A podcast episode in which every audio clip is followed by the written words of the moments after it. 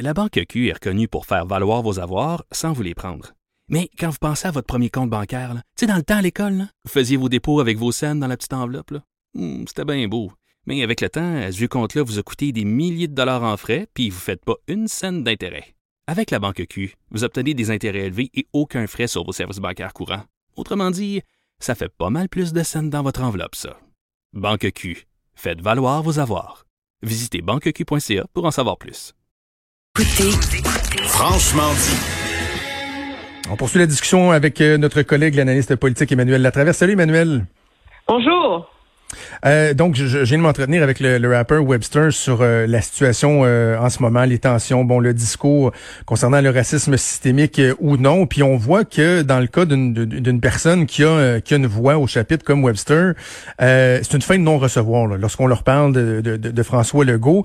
Et là, je me demande jusqu'à quel point, je veux t'entendre là-dessus, jusqu'à quel point ça va devenir là, ou ça devient euh, un problème assez important pour, pour François Legault, qui encore une fois sera confronté euh, à ses propos, au fait que la communauté noire témoigne euh, témoigne euh, constamment de, de, d'exemples, par exemple, de racisme qu'on pourrait euh, qualifier de racisme systémique. Ça, ça devient un problème réel pour François Legault. Oui, et ça devient d'autant plus un problème réel qu'on le voit à la nature des manifestations qu'il y a eu hier. Quand on regarde dans les rues de Montréal, c'était pas seulement la communauté noire qui était là. Il y avait des gens de toutes les couleurs. Il y avait, tu sais, je veux dire, c'était les gens racisés, les gens non racisés, et cetera. Et la mobilisation, tu sais, on, on, on, on est très réducteur dans le discours public à dire, ah, oh, c'est un enjeu de Montréal, tu sais, les gens dans les régions, ça les intéresse pas, et cetera. Ben, il y a eu une mobilisation importante. Sherbrooke, Trois-Rivières, mm-hmm. Québec.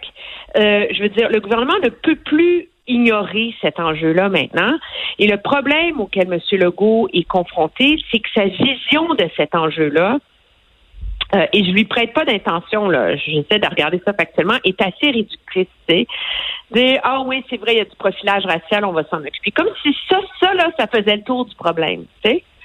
Ouais. Alors que, euh, et en, en refusant de, de reconnaître que la discrimination systémique existe, et même en refusant d'élargir son discours sur la question du racisme et de la discrimination, ben il s'est, un, il s'est mis dans un coin, d'une certaine façon. Et là, maintenant, il faut qu'il réussisse à offrir aux Québécois un discours plus, plus large, plus compréhensif, plus euh, avec davantage de profondeur que de dire que c'est un problème de police, là.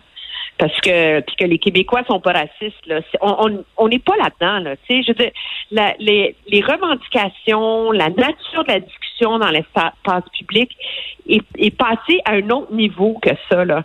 Et à un moment donné, il va falloir que le gouvernement sache se montrer euh, au diapason de ce de ce changement et de de cette prise de conscience dans la société. Ouais. Euh, Emmanuelle, je veux qu'on revienne ensemble sur euh, une image, une séquence qui a, qui a, qui a marqué bien des gens euh, au cours de la fin de semaine. C'est Justin Trudeau qui a participé vendredi donc euh, à une manifestation dans la région euh, d'Ottawa et euh, qui, bon, qui s'est joint aux manifestants, qui a mis le, le genou à terre et tout. Puis moi, j'analysais la chose à Salut Bonjour en fin de semaine, puis j'ai, j'ai reçu euh, plusieurs commentaires de gens qui étaient qui étaient pas satisfaits de ce que j'avais dit, parce que moi, je disais, genre, de, de t'entendre toi là-dessus, je disais, je, je n'irai pas condamner ce que Justin Trudeau a fait. Euh, non, tu sais, je veux dire, il est sensible à ça, puis bon, euh, mon but n'est pas de le condamner, mais je disais, je, je, j'ai de la misère à mettre le doigt dessus, mais on dirait que j'ai comme juste un, un petit malaise en ce sens que c'est un geste qui, assurément, va être interprété par ceux qui ont tendance à la base à, à dénoncer Justin Trudeau, à ne pas être d'accord avec ses propos, avec le racisme systémique, que ça va les, les polariser encore davantage devant la force du symbole, de l'image que ça projetait. Puis je me dis, en ce sens-là, c'était-tu nécessaire? T'sais, je sais pas comment toi tu l'as interprété. Ah, moi, mon Dieu, je l'ai interprété d'une manière complètement différente. Moi, je pense que c'était... Je sais qu'on reproche souvent à Justin Trudeau d'être théâtral, puis de, de se draper dans les symboles. Mais moi, j'ai trouvé que pour une fois, euh, il a posé le geste de manière très adéquate. Le problème de Justin Trudeau, souvent, dans son discours sur la question de la tolérance, de l'inclusion, de la diversité, c'est le même qu'avait M. Couillard, c'est le donneur de leçons. c'est l'image du politicien qui dit aux Québécois, qui dit aux gens, vous êtes intolérants, il faut que vous soyez ainsi, il faut que vous changiez. Et c'est ça qui braque une grande partie de la population. Moi, j'ai vu dans le geste de M. Trudeau, en vendredi, un geste qui était spectaculaire, mais qui avait aussi beaucoup de sobriété. M. Trudeau n'a pas fait des sparages en sortant, là, comme il a l'habitude de faire. Là, genre, bonjour, euh, serrer des mains, euh, jouer à la vedette rock. Euh, ouais, ouais, ouais. Il s'est présenté dans la manifestation avec beaucoup de sobriété. Il s'est fait invectiver, il s'est fait critiquer, il s'est fait crier des noms et il n'a pas répondu. Et il s'est joint au groupe. Euh, sans tout son entourage, sans bon, ça prenait ses gardes du corps pour des raisons évidentes, là, mais au-delà de ça, c'était pas, euh, je veux dire, euh, c'est sûr qu'il y avait une part de mise en scène là-dedans, puis moi, je pense qu'on peut pas reprocher, d'une part, à Valérie Plante de pas être allée dans la manif à Montréal, reprocher au chef de police de Montréal de euh, reprocher aux policiers de ne pas avoir mis le genou au sol et après ça, mm-hmm. reprocher au premier ministre de l'avoir fait. Moi, je pense que c'était un geste très fort. Je pense que c'est c'est un geste aussi qui avait une part, euh, je ne veux pas faire de la psychopop, mais de de rédemption, là, suite à son son blackface et à tout le reste là-dedans. Oui. Et il y avait une prise de conscience de dire, on a tous du travail à faire là-dessus.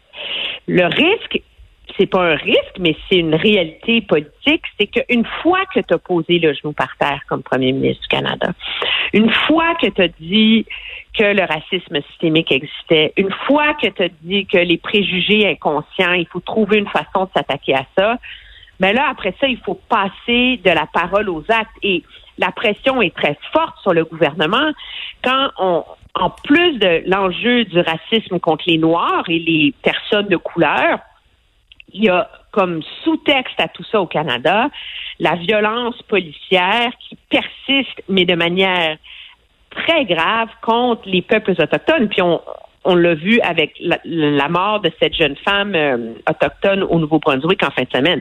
Alors là, M. Trudeau ne peut pas se pointer aujourd'hui devant les caméras et nous faire des beaux discours. Je veux dire, ça prend plus que ça, là.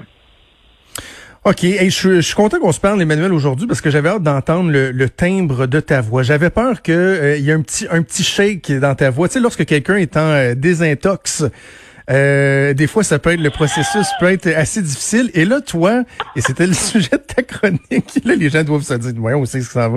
Euh, c'était le sujet de ta chronique hier dans le journal. T'as décidé que Facebook, Instagram, c'était fini, tu mettais l'âge là-dedans, t'as fermé tes comptes. Comment tu te portes quarante-huit soixante-douze heures plus tard?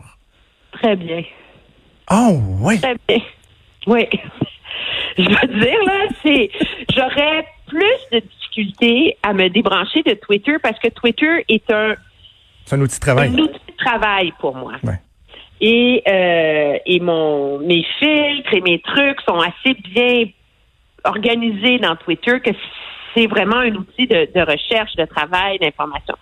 Mais dans le cas de, de Facebook, ça n'a rien changé à ma vie. Puis je me suis, je me suis, euh, faut que, faut que j'explique parce que vendredi soir, j'étais avec mon mari, on regardait les manifestations aux États-Unis, et cetera. Puis on avait une discussion justement sur le débat entourant que Euh, Mark Zuckerberg a refusé de, de retirer euh, le, le fameux tweet euh, incendiaire du président Trump quand le pillage commence, la fusillade commence, même si ça va à l'encontre de toutes les règles d'apologie de la violence, sous prétexte que c'était pas euh, à, à Facebook de, d'être l'arbitre de la vérité et de censurer des politiciens. Il y a eu, faut le savoir, il y a eu toute une révolte là quand même des employés de plusieurs, pas des, mais de plusieurs employés de Facebook la, la fin de semaine. Ça a assez brassé l'entreprise pour que Mark Zuckerberg annonce euh, finalement samedi que ben on va on, on, on va parfaire notre réflexion sur sur le sujet. Et je me suis dit à un moment donné, pourquoi nous, pourquoi moi comme journaliste, je continue à, à alimenter cette machine-là? Ouais. D'autant plus que au Canada, il y a Le, le sous-texte de cette crise actuelle, il y a la crise raciale où finalement, ça fait des années qu'on reproche à Facebook d'être complice de la polarisation du débat, euh, de la manipulation de l'information parce que des acteurs, des groupes politiques sont capables de, de de filtrer, de cibler, de d'allumer les switches de toute la colère des gens à des fins partisanes. Ben, ben, et, et j'ajouterais même, Emmanuelle, qu'il a été démontré que les algorithmes de Facebook vont venir conforter une personne dans une idéologie, la renforcer plutôt que euh, de diversifier, par exemple, les sources d'opinion. Ça, ça a été prouvé à, à de maintes reprises, là. Ben oui, et ajoute à ça le fait qu'on est en pleine crise des médias en ce moment. Les médias ne cessent de mettre des gens à pied et on est dans un pays où encore le Canada est en train de réfléchir à comment forcer les grandes plateformes à...